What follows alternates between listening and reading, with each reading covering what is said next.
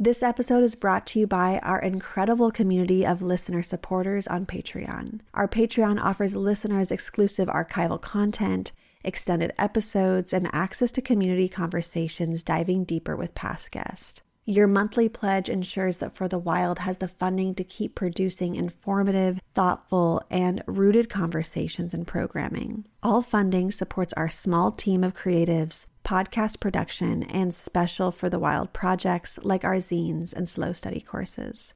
To support us on Patreon, please visit patreon.com slash for the wild. Or if you would rather make a one-time donation or recurring donation outside of Patreon, please visit forthewild.world slash donate. Hello and welcome to For the Wild podcast. I'm Ayana Young. Today I'm speaking with Dr. Jamaica. Our stories go back to darkness we are much, much older, much, much more sophisticated than this strange society we live in. And, and the only way we get to live in that beauty again is if we have the courage to see beyond now. If we have the faith in the teachings of our ancestors to see beyond and create beyond now. Dr. Jamaica Heoli Malakalani Osorio is a Kanaka Maoli Wahine artist, activist, scholar, born and raised in Palolo, Oahu. Heoli earned her PhD in English, Hawaiian literature in 2018 from the University of Hawaii at Manoa. Currently, Heoli is an assistant professor of Indigenous and Native Hawaiian politics at the University of Hawaii at Manoa. Heoli is a three time national poetry champion poetry mentor, and a published author. She is a proud past Kaiapuni student, Ford Fellow, and a graduate of Kamehameha, Stanford University BA, and New York University MA. Her book, Remembering Our Intimacies, Mo'olelo, Aloha Aina, and Ea, was published this fall with University of Minnesota Press.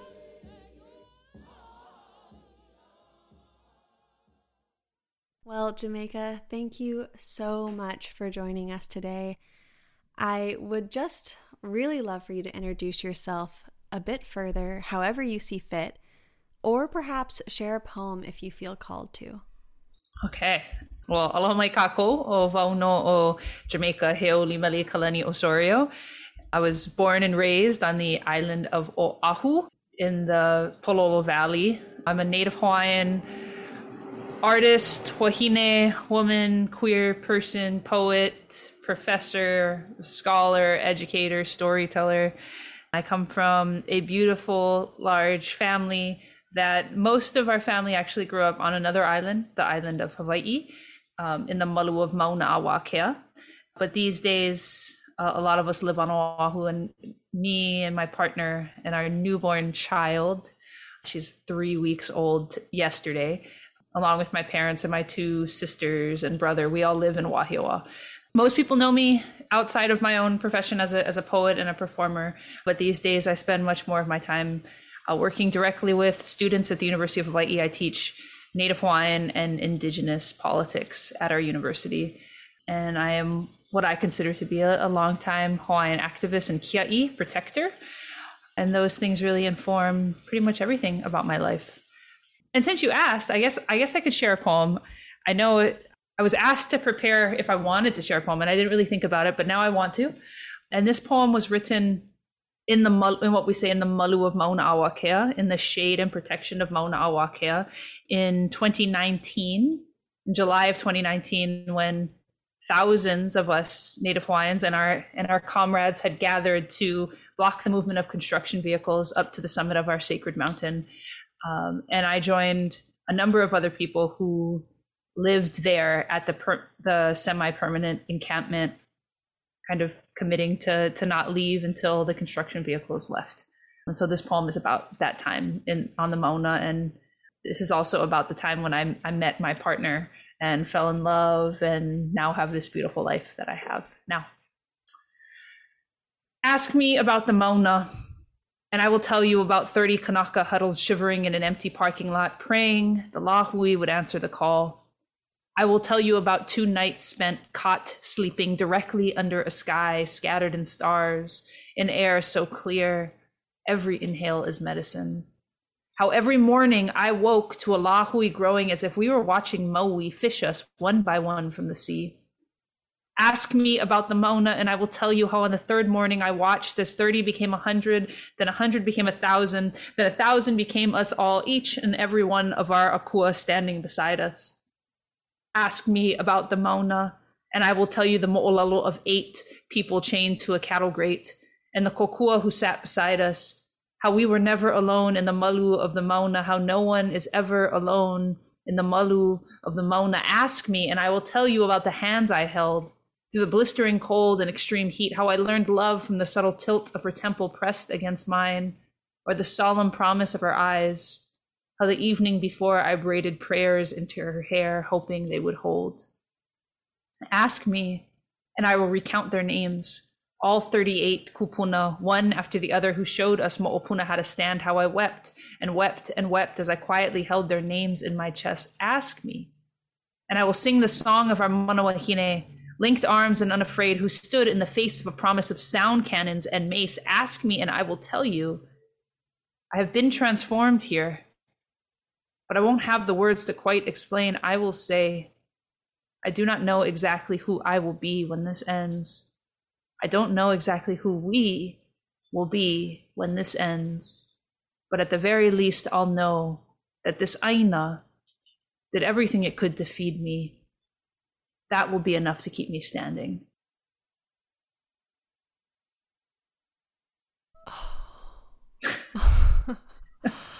That's my poem.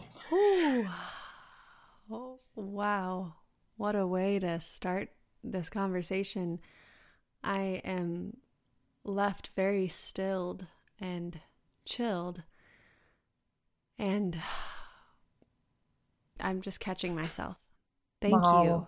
Thank you. Thank you for sharing that and hearing your passion behind each word and your inflection was just whew it's le- left me in a state so hopefully mm. i can get myself together enough to keep going uh, you know we got to start with the deep stuff right go right into it right into the people as my people would say right into the mm. center mm. Whew. well to continue going deep into the center, I'd like to ask you about pilina as explored in your most recent book, Remembering mm. Our Intimacies. And for listeners who are unfamiliar, I'm going to share a passage from your dissertation, Remembering Upena of Intimacies, wherein you write, quote, if relationships are about intimacies, then this dissertation is also about considering the many forms intimacy can take and how certain relationships and intimacies are pursued and practiced.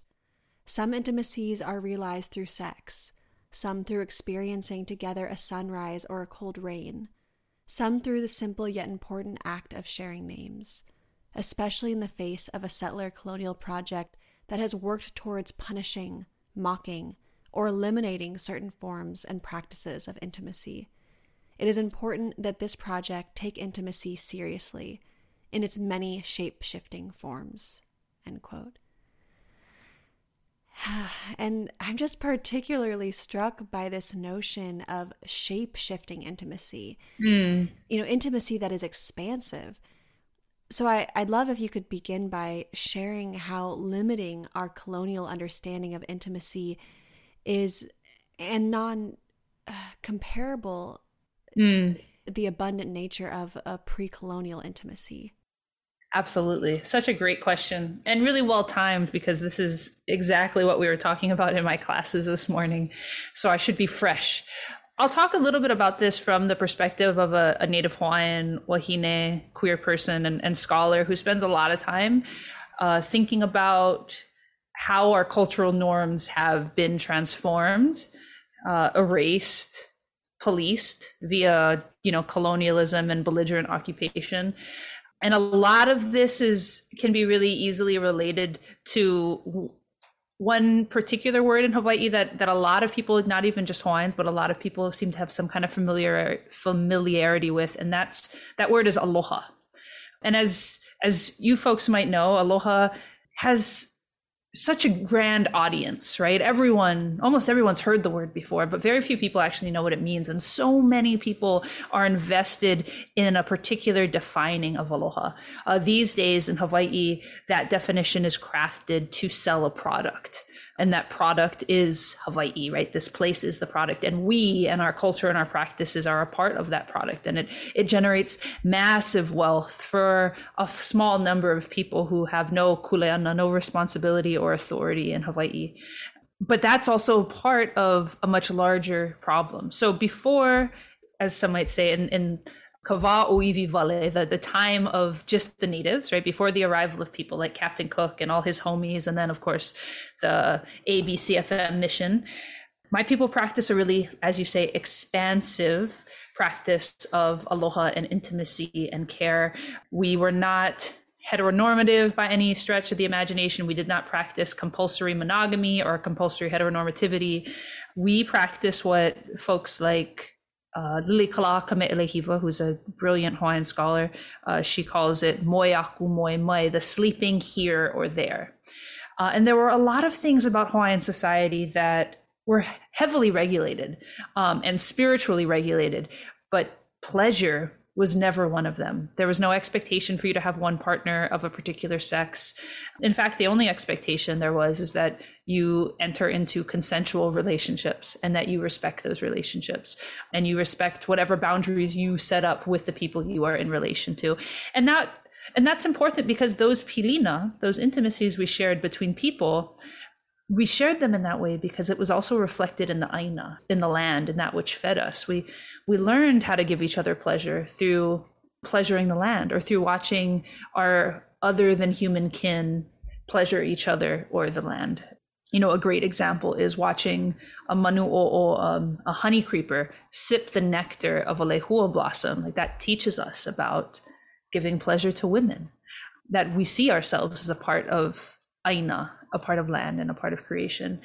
But of course, a lot of that changes with the coming of foreigners. Uh, the first kind of wave of that change, of course, is with Captain Cook and these early, early arriving Europeans and their interest in buying sex, essentially buying women um, and of course that changes the way we think about about intimacy it, it, changes the way we think about consent it changes the way and all of that comes with all kinds of problems around disease and death and so even the the early hawaiian kingdom is having to reckon with our norms around intimacy are no longer safe for us uh, because we are dying from these venereal diseases that we never had here because these dirty haole men are coming here and sleeping with women when they know that they're sick. So that's like the first wave. But what becomes actually a much more powerful wave of influence is in the 1820s when the missionaries arrive in Hawaii. And when the early first missionaries arrived in Hawaii, they one of the rules for these missionaries is that they had to be married. So many of these missionaries from Boston went out and found wives so that they could come on this mission. And that's really important because an essential part of what they came to teach was what it means to be in a virtuous relationship, what it means to be a virtuous person, to be close to God, and so on and so forth. And so when they come to Hawaii, they start to import really particular ideas about what what kinds of intimacy are appropriate and what need to be policed out or mocked or removed. And here is where we see this really drastic transformation in the way that we conceive of our ohana, our what some may call families. Uh, and we go from these really expansive practices of pilina, multiple partners, um, you know, no such thing as an illegitimate child. Uh, our ohana expand beyond the nuclear to these very rigid practices of what a family is. And some people may think like, okay, well, this is only having a, a, a really small influence. It's just on the family. Um, but if you think about the way that my ancestors used to practice ohana, and you think about the fact that we didn't have words for auntie and uncle, that everyone in the generation above us was makua, was a parent, and everyone in our generation was a sibling, when you look at the way Christian Christian um, Christian ideas around around intimacy and relationships, what they really did is they reduced us into these really isolated households, and that had a really tremendous effect on how we lived with each other, but also how we lived with our land. And so when we when we talk about this more expansive practice of aloha, whether it is you know tu wahine, um, seeking pleasure from each other, or two kane, two women, two men seeking pleasure from each other, or multiple women and men, or people who f- do not fit anywhere near this very strange gender binary, seeking pleasure with each other in ways that are ethical, and then reflecting the intimacy of our land with each other. When, when we talk about that, we not only make room for so many more of us who have kind of been cast aside by society really intentionally, we also recognize that the way that Hawaiians and other Native people, this is, um, I'll speak for Hawaiians only, but I know from conversations with other Native people that there's lots of resonance here, that the way that our people have been removed from our land, displaced from our land, alienated from our land, that happened at the same time that they were removing us from each other, displacing us from each other, alienating us from each other. So when we talk about as Hawaiians, as Native people, when we talk about nation building, when we talk about governance, when we talk about land back, we also need to be talking about how do we come back to each other? Because it is those intimate practices of pleasure and consent and desire that actually create a different world that we can live in, right? So we're not just talking about yeah, a lot of people like this conversation because they they like the sexy stuff but we're not just talking about who's sleeping with who we're talking about the the most intimate ways that we all relate to everyone around us which means we're talking about how we make community which means we're talking about how we govern right? Which means we're talking about what world we're going to live in. And so you know my work and my research takes a really close look at some gorgeous and sexy and exciting examples of other ways we've lived before this strange world that said the only real love is the one that exists in the imagination of the bible. And and it asks us or it reminds us that it hasn't always been like this which means it doesn't have to be like this forever. And we have so many examples of other ways we can live. So why not we just do that instead? Why not topple capitalism? Why not topple patriarchy? Why not burn so much of this to the ground and start again with something that not only is more authentic to who we are but will also give life back to the earth give life back to that which feeds us and give purpose back to our lives. And that is what that is the aloha that the Hawaii tourism economy doesn't want you to know about, that the state of Hawaii doesn't want you to know about, certainly the United States of America does not want you to know about, because that kind of aloha is radical and will inspire intergenerate and has already inspired intergenerational revolutionary movements for change.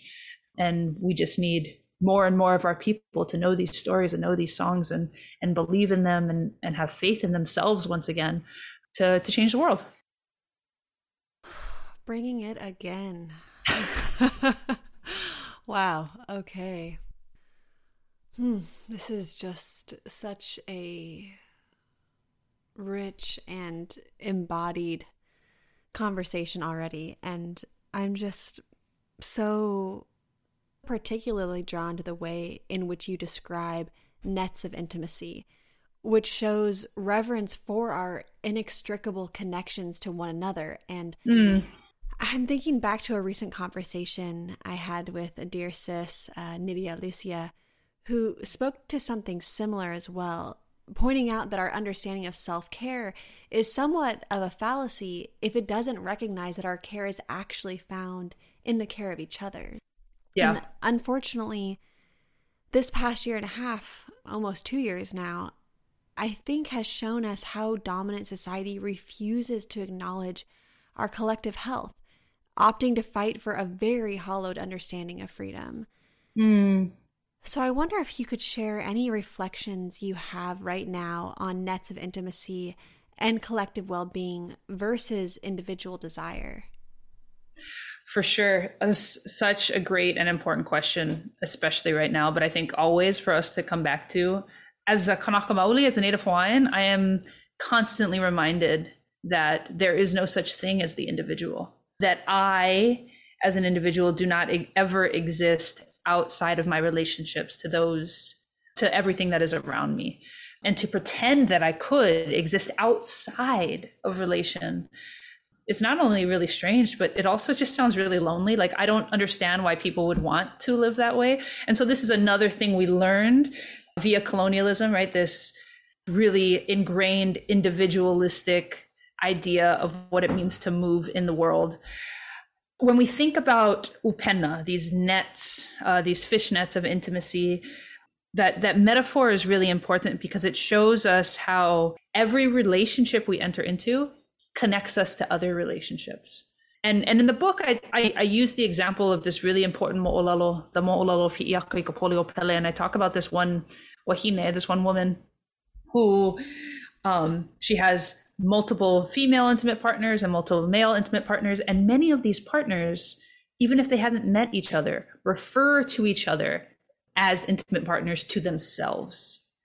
And so this whole new world opens up when you really sit in the truthful understanding that to enter into any relationship means if I love you, I have to love everyone who loves you. I have to love everyone you love. Um, and not only do I have to love them, but I have to be accountable to them.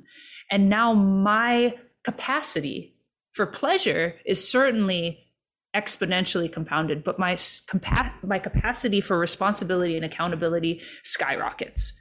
I have to always see myself as a part of this larger collective. And if I fail to do that, my actions not only harm myself, they harm the collective. And so when we look at something like, you know, this very strange um, understanding of freedom and individual pursuit of, of freedom and rights, I have to remind my own people that freedom is not a Hawaiian value. It is not something we ever valued as a people. This idea that you have these natural rights you were born with that don't come with a responsibility that don't come with a with with another side of that coin our language makes this very clear the word kuleana the word for right the word for authority is also our word for responsibility. There is no such thing as one without the other. They are always in relationship to each other. And so I, I like to, from a, from a Hawaiian perspective, I like to remind folks that, you know, these Western values are the values that brought us to this moment, are the values that put us in this situation. They are not going to be the values that are going to help us survive, let alone help us thrive in life again. So when we think about self care and, and collective care, uh, when we think about our kuleana to the world around us, I, I like to center that idea that none of us walk on this planet alone, that every step you take has an impact. And that shouldn't that shouldn't deter us from from trying to move the world. It shouldn't deter us from trying to change the world, but it should certainly remind us that the things we say matter, that people are listening, that the actions I take on or don't take on will have a compounding effect. And so when you're living in a time like this, when you're living in the middle of a pandemic, the the the lar- the greatest worst pandemic uh, any of us living have seen, and there are people around you who are worried about their rights and their freedom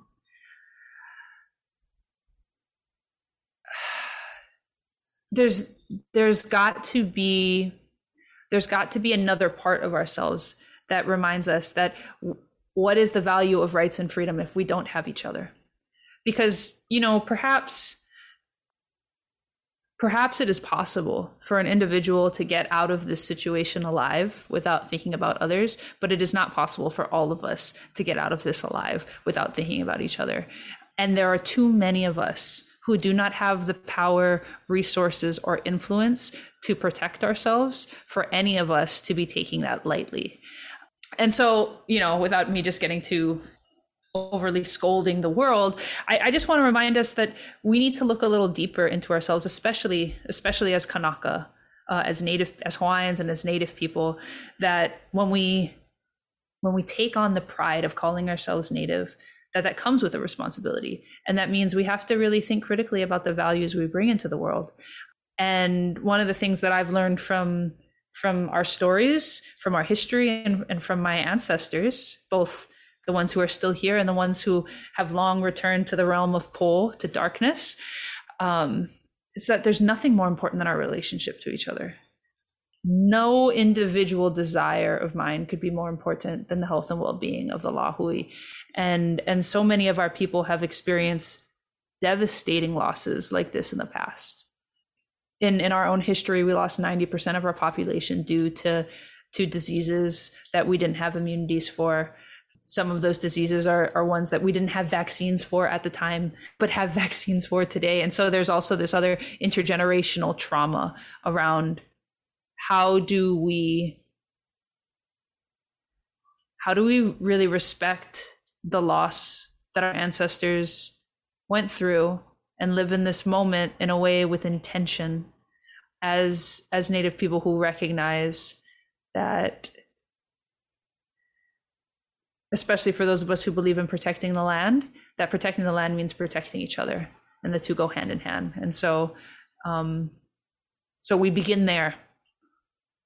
I think. The names of the faces have been silenced and erased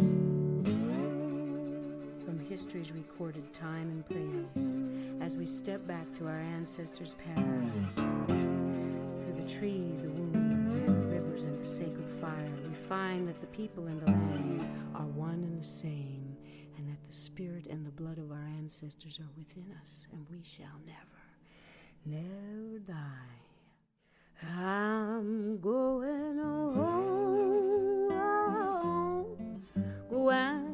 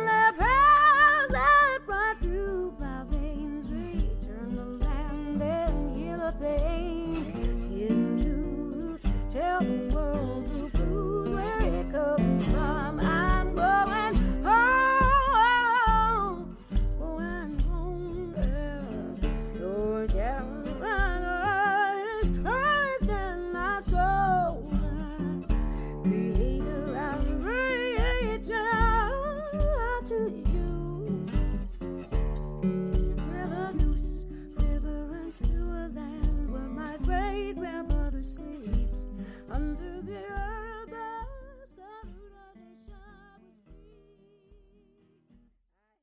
I feel like the more I learn, the more of what you're speaking to is the priority for climate justice, for environmental justice. Like mm. we can't get out of being relational. There's no Oh, yeah. there's no solution that we're going to stumble upon or invent or some technology that's going to be found that mm-hmm. will be more important than relationships. So yeah, I'm I'm so there with you and I've I feel like I've just been in a huge process of embodying that knowledge in a mm-hmm. way that I didn't know was possible. So I'm I'm just really happy you spoke to that and uh yeah, I'm thinking about how you recently shared some reflections on Instagram called quote COVID the end of the world and finding ourselves. And in this video, you candidly reflect on the way we're talking to each other, specifically sharing, quote, our relationships with each other are going to save us or destroy us, end quote.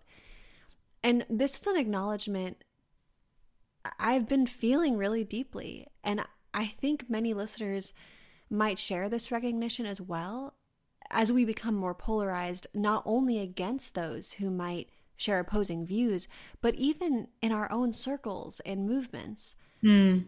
So, can you expand upon this sentiment and the importance of coming home to relationship? Mm. Yeah, this is this is something that COVID certainly didn't teach me, but my commitment to this lesson had to be elevated because of the things that were happening that continue to happen around COVID. And and at the center of this this idea, right, our relationships with each other are going to save us or destroy us. At, at the center of this is a real desire as a Kanaka to not forsake any of my people, because I am a Kanaka who who because of Western ideology that had been imported into my community had been forsaken. There is, to me, a direct correlation between the ways that many Hawaiians have bought into the idea of heterosexuality as virtue and you know the only way to be in relation is for a man and a wife to have a child like all that bs there's a correlation between that and and the way that these other very strange anti-vax anti-science anti-collective care alt-right centering of american freedom and rights uh, have gotten also strangely imported imported into my community. And and so as a as a queer person i recognize the i recognize that violence and i recognize the impact of that violence. And I, it's not just in the example of you know being queer or or living in the pandemic but it's also in the example of looking at uh, the impact of the US military on my community and how there are many people in my community who are not critical of the US military, who serve in the US military and, and celebrate the, the violence and destruction of the US military. And still, those are people who are a part of my community. Those are still Hawaiians, those are still Ohana. And so that the work, the real work, is not just me standing on my soapbox saying, the military is not just destroying Hawaii, but it's destroying the world. And the US military industrial complex cannot stand if we want to live. That's not actually the real work. The real work is being able to still stand and live with and build relationship with my community so that we can heal and come together to design a world where we will thrive, right? If it's just me and my you know radical friends standing in a corner talking about this beautiful world we're we're to build and so many of our ohana are are not with us then what what what is this world for? And so that's what i really th- was thinking about in, in that one particular video.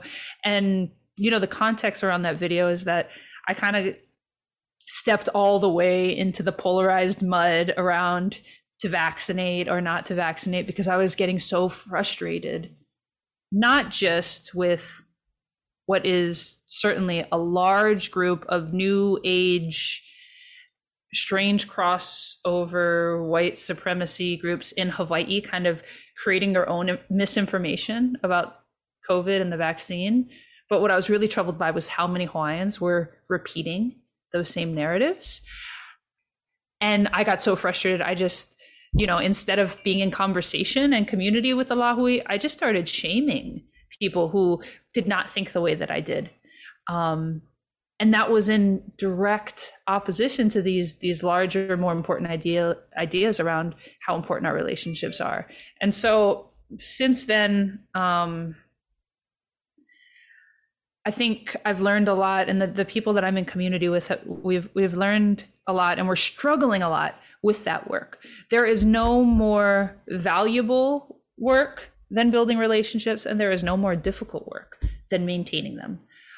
But the the impact of that is tremendous. I mean, you, you talked about you know climate activism and, and the work of climate justice, and you look at what was happening at COP 26 or whatever the number is now, and all the amazing work happening outside of the building all of the amazing organizing and activism and leadership coming from young people from the Pacific, from from all parts of the world. All of that is possible because of relationship building. You look at Black Lives Matter in 20, how Black Lives Matter um, in 2020 slash 2021 gained so much more gained so much more attention and had such a wider impact across the world and especially across what we consider to be the United States of America, so much of that is about relationship building. You look at what happened on Mauna Kea in 2019, so much about of that is about relationship building we did in our own Lahui, but also solidarity and relationship building we did with other Native people from Standing Rock to Line Three, um, and across Turtle Island. And so that's really what that means, right? Our relationships with each other are going to save us or destroy us if if we don't center Pilina in the process and also in what we hope to be the product of our work we have set a very low ceiling for what we will achieve. And what we are also saying by that is that we are okay with getting to the finish line with only some of us. And I just, I can't think of a world, I can't think of a universe where in the values I've been taught by my my ancestors and our mo'olelo, where that would be appropriate. Um, all that to me sounds like is, you know, our people creating institutions that look like the same institutions that violate us. It looks like the military industrial complex. It looks like the medical industrial complex. It looks like the prison uh, and police industrial complexes. Uh, and I don't want to do that. I don't want to be a part of that work. Uh, and so that, you know, a part of that video too is recognizing like, oh, it's really easy to fall into that trap. Um, so the work isn't just about being perfect. The work is about recognizing when you are, as Leanne Simpson would say, siding with the colonizer. Uh, recognize it, own it, take accountability for it, and then change your behavior. Um, and see if that change of behavior will inspire others to do the same and see what you can build on that fertile soil. Mm-hmm. Oh, so deep and meaningful and I find myself in a community, a small community now with loggers and miners and mm. I hmm. was just getting firewood and gosh, thinking about conversations with old growth loggers. Mm. And hmm. here I have been a fierce defender of old growth logging for over a decade and still the humanity in relationship and still we're humans and mm. i think that for the most part people are doing their best i actually think that people who are making different decisions than me that i might think to myself what are you doing how could you even how how why are you not saying this i actually don't think they're thinking it's wrong mm. whether they've been conditioned trained taught traumatized into mm. we don't live in a vacuum from each other mm-hmm. and so i can't imagine a world where everybody who somehow thinks differently than me even if they are being violent towards the earth somehow just disappears and then mm. a whole new society is created i don't see that happening so if that isn't going to happen then how are we going to move through this together how mm. are we going to find ways of relating and changing each other because we're being vulnerable, not because yeah. we're demanding it of one another. Just the practice of humbling oneself, becoming more vulnerable and more connected to even the folks who feel so far from us. Um, mm. Yeah, completely challenging.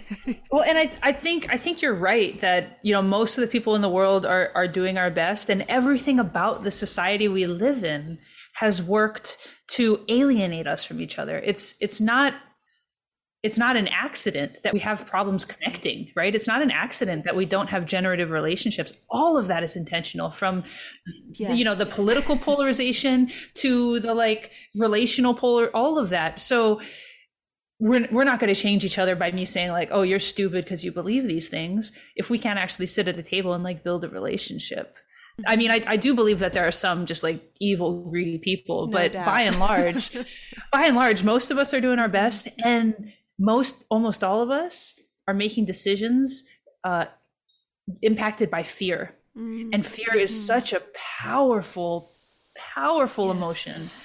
And we can't address fear if we can't look each other in the eyes, right? We can't address fear if we can't talk to each other and that's where that like that idea of pilina that idea of intimacy you say vulnerability same thing I can't address why both of our responses to fear are opposite unless I can actually see the fear in you. And when I see the fear in you, I see the fear in me. And we are both given back our humanity, right? We're both humbled by that.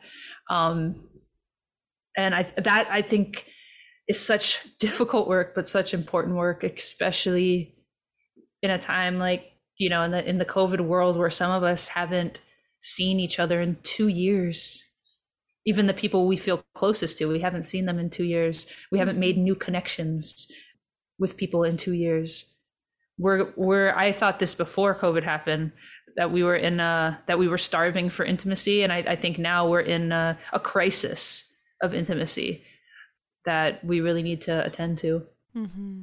absolutely yeah and again there is no way around this intimacy for healing. There's there's no shortcut. There is no carbon sequestering technology. You can't pay it off, right? You can't. Right. You it doesn't work like that. For it. There's no yeah. net zero. Yeah. you're either doing it or you're not. Yeah. Yeah. Oh gosh. Well, I, I could literally have a hours long conversation with you just on this alone. Yeah. But um, I do want to transition our conversation and now look at the concepts of aloha, which you started to mention at the beginning of our conversation. And mm. uh, I'm particularly interested in asking you this in context of the ways that this idea of aloha has been not only appropriated, but transmuted into some sort of unrecognizable saccharine selling point. Mm-hmm. Um, in a plenary address that your father, Jonathan Osorio, you share, quote, I'm not speaking of aloha as it has been watered down and evoked by the tourist industry as passivity. I'm mm. speaking of aloha as a radical form of activism and healing, and mm. it is also a form of resistance. In a world full of violence, hate, and oppression, what could be more radical than choosing love over hate, choosing love over fear, choosing inclusion over exclusion? Nothing. End quote. So please share what it means to embody aloha and to hmm. reclaim mm. it amidst its commodification. What oh, sort God. of yeah, just what sort of world is reopened when this happens? Yeah, this is this is a great question and I can't that quote i remember that plenary address with my father you told me just you totally just took me back however many years ago that was i feel young all over again um what is aloha? So there like i said a little bit earlier and like like you gestured to just now there are so many people invested in what aloha means. Um, and there's that whole tourist industry trying to sell aloha you know. Aloha sells everything from uh, Hawaii the destination to pest control to food products to lotions to um, sexually transmitted disease apps and so on and so forth. Everyone has a vested interest in Aloha because what they've seen is that it's been used in the greatest marketing scheme of all time, right? The selling of uh, Hawaii as a as a destination as a product. But aloha hasn't just been misappropriated for that purpose. Aloha has also been used against us Native Hawaiians in policing our behavior. So, in that larger scheme of aloha selling Hawaii, uh, there's this idea that aloha means hospitality. Aloha means you're always welcome here. Aloha means I am submissive and accepting of whatever you bring to my shores, right? Anything outside of that is not aloha. And therefore, if Hawaiians are all about aloha, anything outside of that is a behavior not becoming of a Hawaiian. So we see this really strange, strange policing, kind of similar to the way that, you know, women are told, like, that's not very ladylike, that's not how a woman behaves.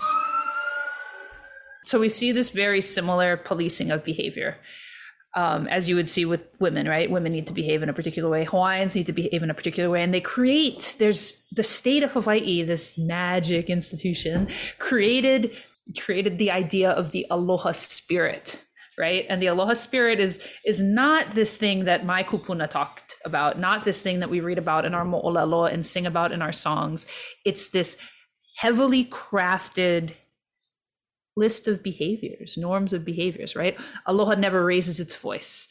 Aloha never pushes back. Aloha never protests. Aloha never steps outside of the church. And so somehow these ideas, a lot of them, have been internalized in our own community, and we use them to police ourselves so that when nine Kanaka Maoli, Native Hawaiians in the 1970s, they land on Kaho'olawe, an island that had been bombed, continuously bombed as target practice by the US military since World War II. Um, when they land on that island saying, You're not going to bomb this island anymore, other Hawaiians call those Hawaiians bad Hawaiians and they aren't practicing aloha. It's crazy, like the beautiful magic trick, right? Where we turn our people against each other using a word, um, completely misusing a word, but also forcing us all to participate in the state in a particular way. And we see the same thing over and over from Kaho'olawe to protesting the H3 to protesting Mauna Kea. There's always this contest over whether or not we are acting with aloha. Um, you know, when you stand in front of a line of police officers and you refuse to move, are you acting with aloha? Well, the state of Hawaii would say no. The state of Hawaii will say that we are criminals that we are vagrants, that we are violent, even though we're singing and chanting and crying. But my kupuna, my ancestors and our mo'olelo will tell us there is no greater act of aloha than to protect each other and to protect our land. So that is the work of kind of re-embodying and reclaiming aloha from this unrecognizable idea. And a part of that is returning the word aloha to this shortly longer phrase, aloha aina, which means to love the land, which means I learn to love from the land, which means I will do anything I can to protect the land and each other.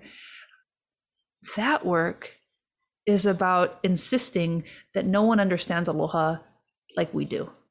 And that we as Hawaiians have the authority to say what is and isn't aloha, and the state will never have that kind of authority. And when we do that work right when we when we look at the bs that is the marketing scheme to sell the aloha spirit people are trying to sell the aloha spirit by telling you to like drive with aloha or act with aloha and we can look at all of that in the eye and in the eyes and say someone is benefiting from this very narrow vision of aloha in the same way that someone has benefited from this very narrow vision of ohana of community of nation what do we have to gain and learn and return to if we just open that up again? If we say, uh, you need to check your sources. You don't know what you're talking about. Here are all these examples of what aloha is.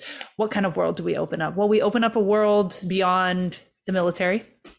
We open up a world beyond prisons because there's nothing there's nothing about the prison industrial complex that is in alignment with aloha. There is nothing about a system that says some of us are not worthy of being honored as human that is represented in aloha. You open up a world beyond police because there's nothing about aloha that says some of us should walk around with unquestioned authority and weaponry that we use to harm others. So so like you asked right like what do we create? We create possibility we create answers to some of the most pressing and challenging needs of our time in the in the same way that aloha asks us to recognize each other it also asks us to recognize our relationship to the aina to the to the land to that which feeds us that which is around us right so we're also talking about opening up a universe in which nothing is more important not your economy not your you know your global military force not your own ego is more important than figuring out how to honor the earth.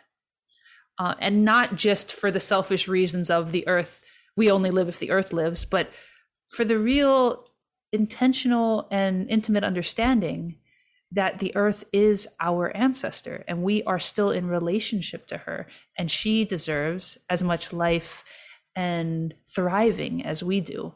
And so those are you know those are just a few things that op- open up with aloha. And the the reason this space is so contested, right, is because there are still so many people benefiting from this watered down, policed version of Aloha. It continues to fuel the tourist economy. It continues to fuel uh, the state of Hawaii. It it continues still to this day to successfully convince many Hawaiians to not stand up and use their voices because they are afraid that they will be seen as un-Hawaiian. What a what a crazy magic trick.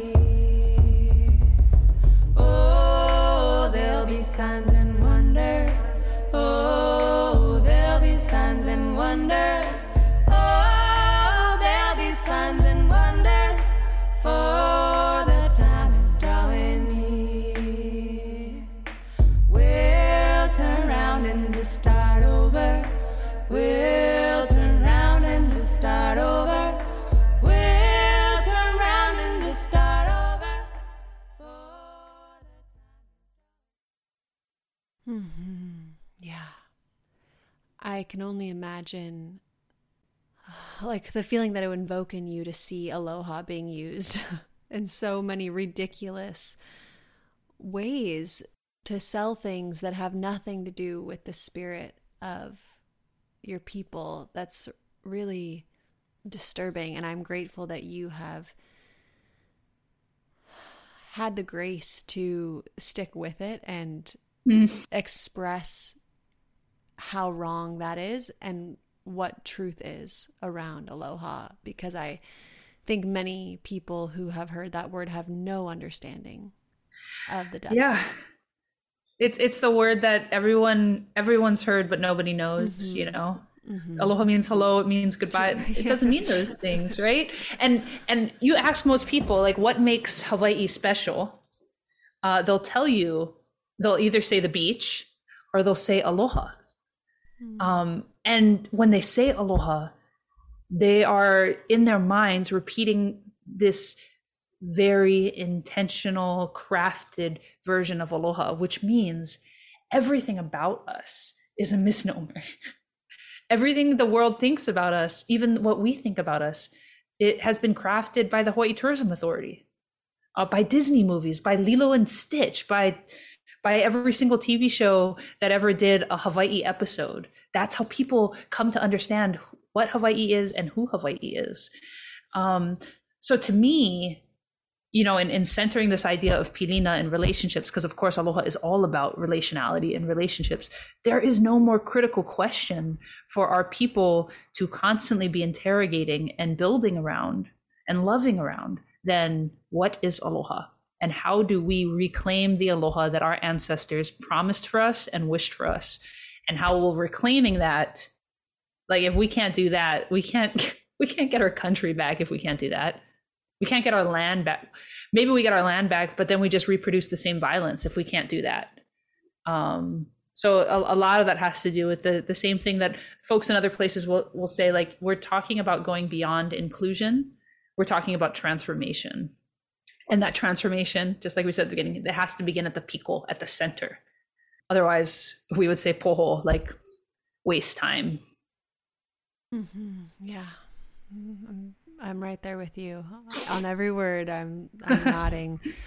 Well, I'd like to ask you about what your work has reminded you about intergenerational wisdom. You shared that you are, quote, concerned with how these teachings of Mo'olelo of our ancestors are instructive in our modern movement building and organizing, end quote. Hmm. And I'm curious to hear your reflections on this, as well as the ways in which younger generations are filling in the gaps created by settler colonialism. This is a great question, and and it's a complicated question because, as as you probably know, and and maybe many of the listeners know, the the movement to assimilate Native Hawaiians into a, a Western civilization was in many ways very successful. And so there are whole generations that, you know, my my father's generation, but certainly my grandfather's generation. He's like the the prime example. Uh, his generation is the prime example. Uh, didn't learn their language, didn't learn our stories. Many still learned our songs because, you know, because that was this one thing that was seen by missionaries and and kind of the larger oligarchy that were harmless, which they were wrong about. The songs carried a lot of a lot of ike, a lot of knowledge. But anyway, didn't learn a lot of these things that we know today. And so when we talk about intergenerational wisdom, there's there's a lot of complications in the way that that we organize together because there is this older knowledge and this older knowledge is is held in our Hawaiian language newspapers. We have over a million pages of writing by by our ancestors from 1834 till you know the 1950s in our own language. Stories songs political commentary news all in our language. So there's this older knowledge there. There's also this older knowledge that's still held within within our music within our hula um, and the practitioners who have been entrusted to guard that knowledge. So we're talking about kumu hula which are like uh, the simplest way for me to translate that is like hula teachers but really they are they are guardians of knowledge of a certain knowledge. So they hold that older knowledge. There are some other people who practice other ancient hawaiian practices that were passed down for generations and they hold that older knowledge. But there's also this whole new generation maybe last two generations of hawaiians who have been alive during the the most recent renaissance and in particular a revival of Hawaiian language, right? So folks in my generation who went to Hawaiian language immersion schools, who learned these stories as children, who learned our language as children. So when we sing our songs, we know what the songs actually mean as children, uh, who went back and studied from those older sources of Hawaiian ike, who, as you say, are kind of filling in the gaps that were created by settler colonialism, or, or settler colonialism are those big caverns that were created by settler colonialism. And there is an understanding I think as respectful humans, but also, you know, as as Native Hawaiians, that we honor, we always honor the generations before us, right? We honor our parents, we honor our grandparents, and we honor the the ancestors before them.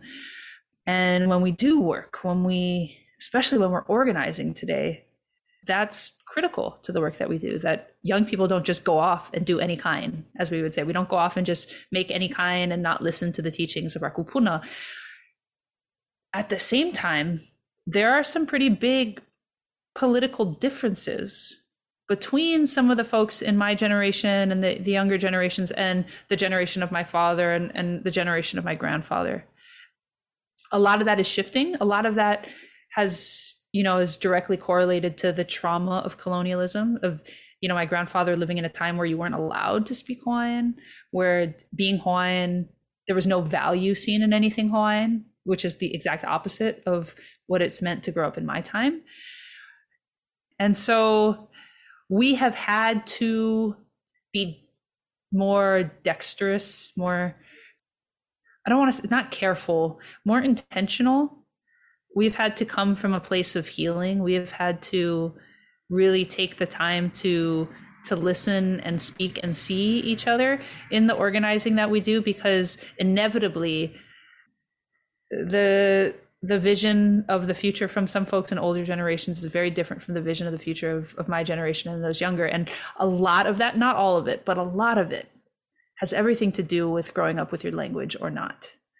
Uh, and I tell this to my students there is no greater thing you can do to to ch- not just change the world but to change the way you see the world than to learn your native tongue 100% no greater thing you can do when you learn as a hawaiian when you learn the hawaiian language not only do you see the world a different way because the language creates the world in a different way, but you open up yourself to, like I said, those million pages of writing by your ancestors that you never could have read before. And the, in those a million pages are examples of different worlds that we could live in, are examples of worlds we've lived in before.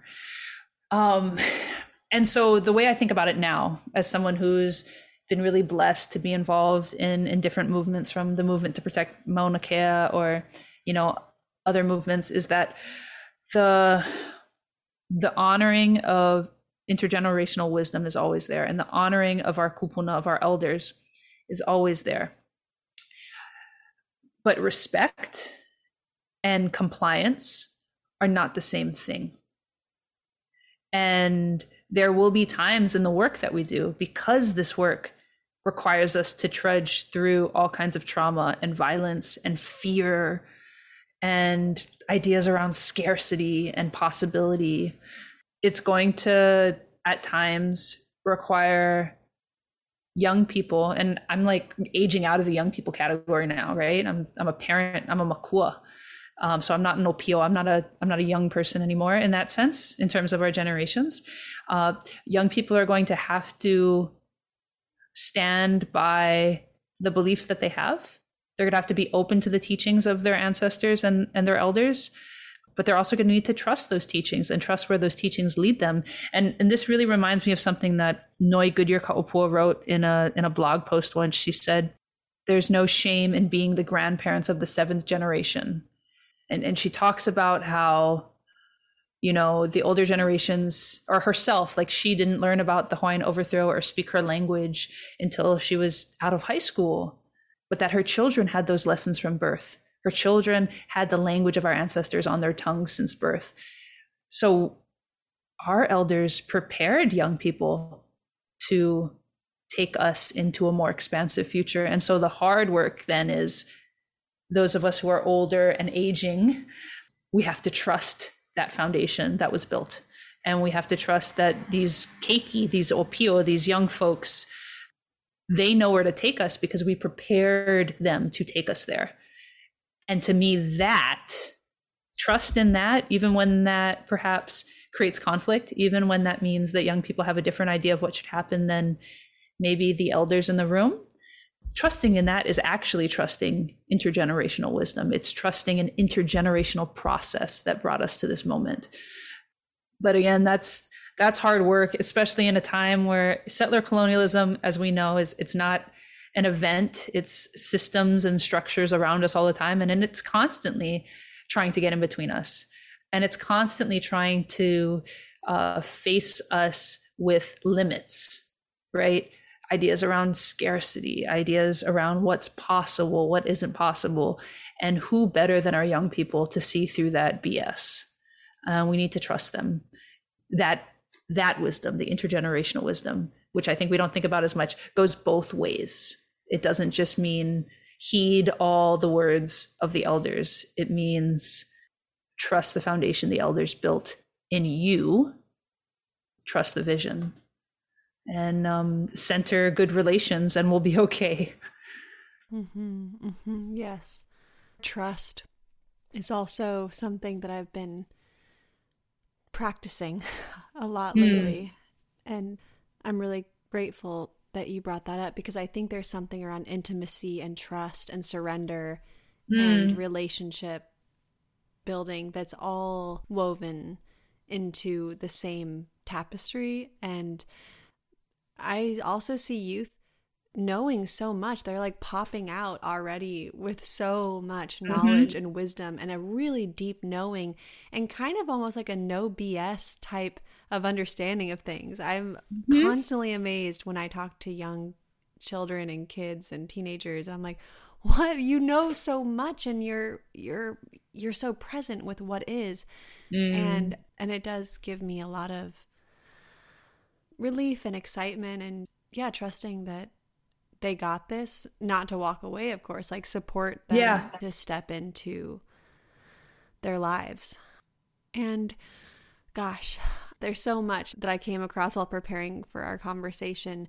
But there was this interview where you shared the ways in which, after a certain period of time and great success, writing poetry felt like a burden when mm. you were expected to create content for others, but you felt you had run out of things to say.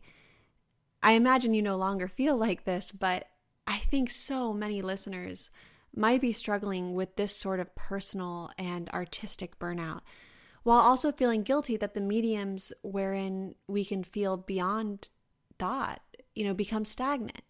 Mm. So, can you revisit these sentiments and how you emerged from it? Hmm. yeah. Well, you know, I think I think capitalism's really messed with us all in terms of how we think about productivity, um, or how we how we conceive of ourselves in relationship to our productivity. I, I remember people telling me, and me really believing this, that like a poet is someone who wrote today, and I, I get the sentiment these days. I look back and I get the sentiment, right? Like to be a poet is to practice. Uh, to be a poet is to you know make make beauty and make real of the world around you but the way that those ideas have been really deeply ingrained in in in our mana'o and our thoughts around my value comes from what I can produce is really really harmful.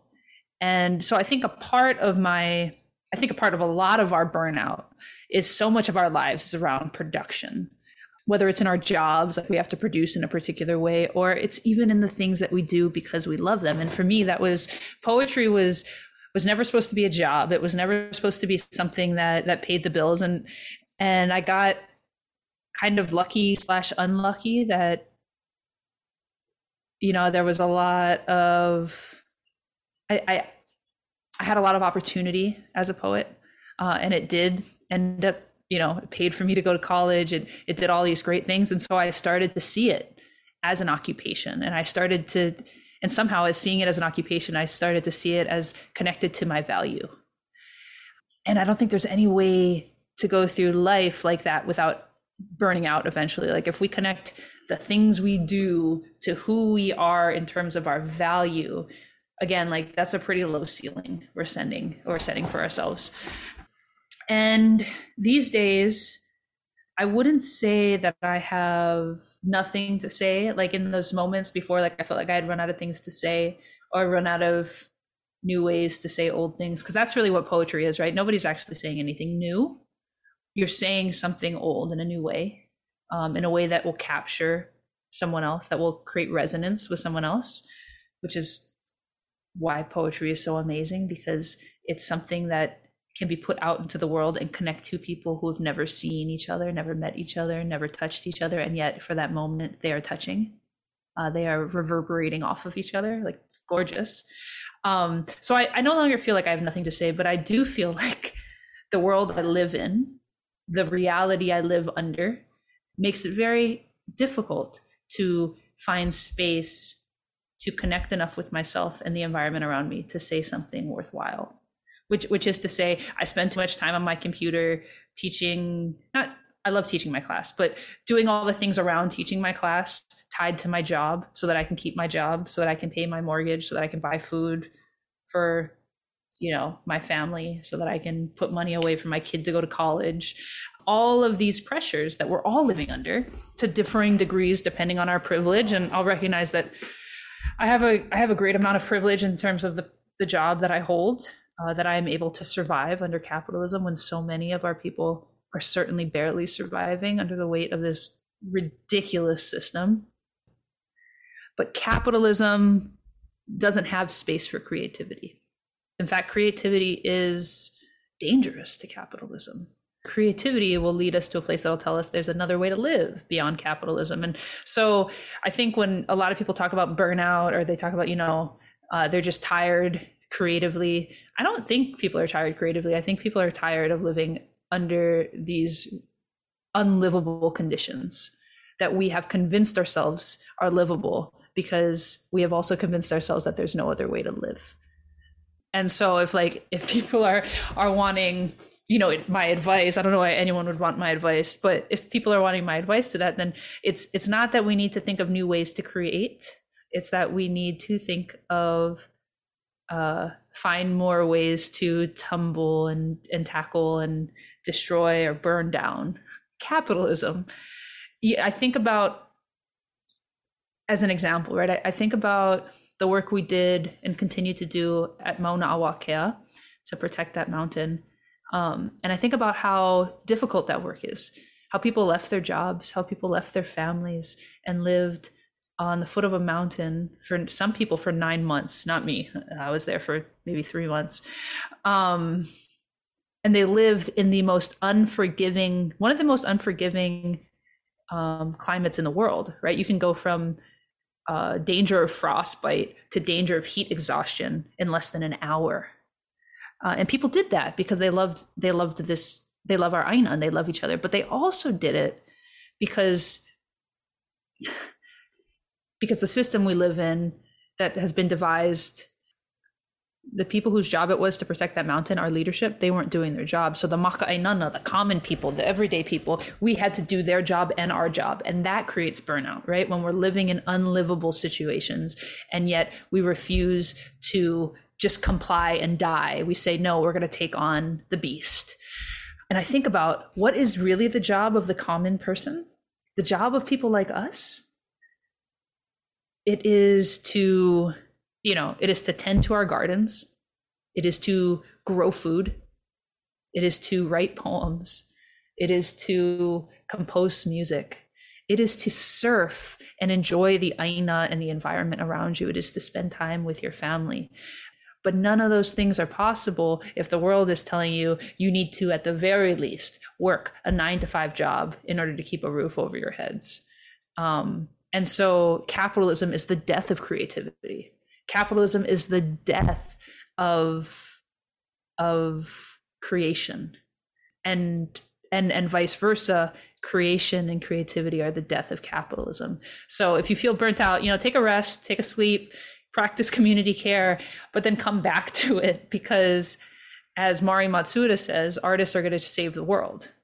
Um, and if the artist dies the world dies and I don't know. I think there are better things waiting for us that we should keep fighting. That was honey for my heart.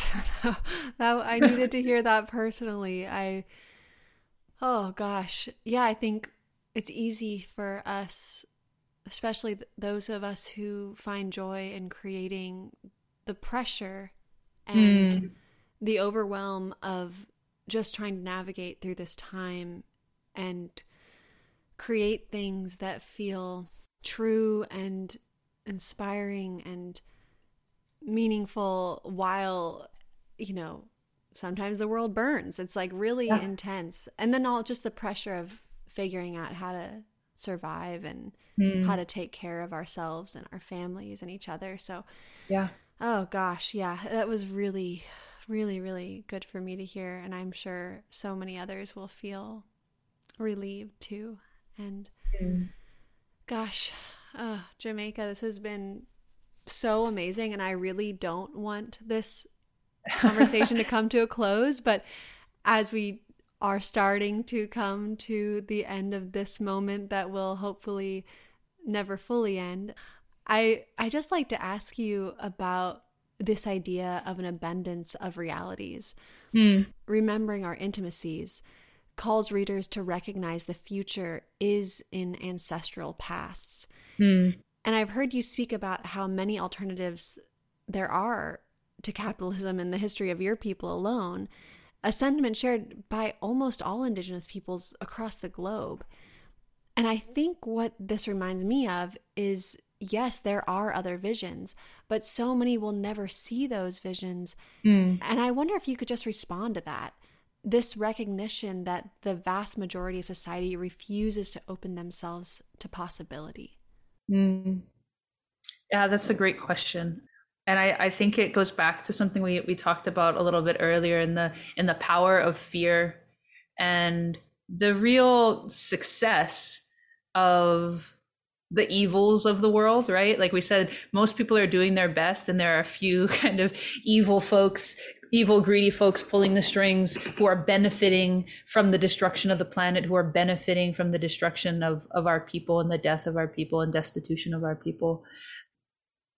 I think one of the biggest lies that's ever been sold, even just in Hawaii and, and perhaps around the world, is this idea of scarcity, this idea that there isn't enough. And I don't know who came up with that lie. They must have been a really great marketer because it's spread across the world like wildfire. This idea that there's not enough for all of us. And that idea has been used as justification for hoarding of resources, whether it's, you know, min, uh, you know minerals or or any other kind of like water and any other kind of resources that that give or take life and so many of us believe it i mean good hearted beautiful uh, even activists, right? We believe that there's a scarcity of resources, there's a scarcity of time. And the, the more I think about it and the, and the more I read about our, our histories and the more I even look, like if you spend time with the Aina, you spend time with the land, the more you realize that there is no scarcity that has not been created by greed. Scarcity is not a natural phenomenon in the way that we've been taught. There is more than enough. There is abundance. And, and you think about what is the greatest threat to capitalism the greatest threat to capitalism is abundance. This idea that we don't need to hoard that we don't need to maximize what we can draw in profit from the earth in labor from people uh, through violence upon both. And i think if anything if anything i wish more of us could see it's how much abundance is really around them how much abundance is within us right? Because even we have been told as people that we lack we lack what it takes to to be productive in society to contribute to society in a particular way to change society. We don't have the answers. All of that is bs marketing from the guys holding the capitalist strings. Um, and the more we can get people to see even in even in hawaii i think of examples like you know in our in our own small communities can you see the abundance in your own community where society has said there was none right? Can you see that Kaho'olawe and the island we talked about before that was bombed for a number of uh, decades by the US military as target practice? Can you see that place as something more than barren? Can you see that place as something that still has life, that still has something to teach us? Can you see Mauna Kea, the highest peak in the Pacific, the largest mountain in the world when measured from its base? Can you see it as a sanctuary? Can you see it as as a as a holy land, even though there are already 13 telescopes upon it? Can you see its abundance? Can you see what it, what it will teach you? Because if you can, then the only logical, I think, the only logical next step to that is how do we open our eyes to all the other abundance around us and how do we come to recognize the way capitalism itself, the way that we've organized our society around capitalism as the center, central, most important value uh, to Americans and certainly to the Western world? How can we use the abundance around us to see the lie of capitalism, to look it in the face, and to see the way that our fear is keeping us from living beyond it? There's a there are enough forces in the world that will tell us capitalism cannot fall. We do not need to be one of those forces. We need to be the voices that remind all of us our parents ourselves our children our grandchildren that not only is another world possible later so many other worlds were happening before capitalism. In fact in the grand scheme of things when you look at the age of our indigenous communities right some of us have been here our stories go back to darkness we are much, much older, much, much more sophisticated than this strange society we live in. And and the only way we get to live in that beauty again is if we have the courage to see beyond now. If we have the faith in the teachings of our ancestors to see beyond and create beyond now. And as as kind of a final thought that I that I've been thinking about a lot these days is there's there's a lot of us who some of this fear is compounded by the you know the climate catastrophe that we're living in and we are living in a climate catastrophe. And there are people around the world who are suffering greatly already at the hands of climate change. Well not at the hands of climate change at the hands of those who have created climate change out of greed. Um, but in hawaii uh, last I don't know, last spring, when Hawaii was closed for a number of months to tourists, there were places that had not seen sharks or fishes or certain plants in in decades because of our impact on the land. Those places, those sharks came back. The fishes came back. The aina was transformed in a matter of months. Which I, I want to remind people of this to tell them that even the things that we think are far gone are not far gone and that the land we live on is so incredible not just hawaii right all the lands we live on are so resilient that they will come back if we do our part to get out of the way. And when we get out of the way, we can imagine and create beyond capitalism again, that there will be abundance again. The fish will come back. We don't need to ship in all of our food from around the world in Hawaii so that we don't produce any food of our own. The fish are here, they will feed us. The aina can be restored, we can feed ourselves. There is really, and, and this is hard to say sometimes because we do live in a scary, dark world. There is really so much to look forward to, so much within our control we just have to have like we said a little trust in each other a little faith and commit to doing it together. Hmm yes i'm with you. And i am committed to doing it. And i feel that those listening are also mm. dedicated to that commitment. So thank you so much. I'm really moved and inspired by this conversation. I really hope to have another one because I just I can't let my mind rest thinking that we're not going to have another conversation in the future. So, yeah, um, this is just a pause. So, listeners, don't worry. This is a pause. We'll, we'll come back to you. I can't wait. Thank you so much for having me. It's been it's been really wonderful. And maybe you know, in our people, everyone says aloha means goodbye. Aloha doesn't mean goodbye. We say a hui hou um, until we meet again because we know we will meet again and we will build beautiful futures in that meeting. Mm. Thank you for listening to this episode of For the Wild podcast. The music you heard today is by Pura Fe, Rising Appalachia, and Justin Cromer. For the Wild is created by Ayana Young, Ali Constantine, Erica Ekram, Emily Guerra, and Julia Jackson.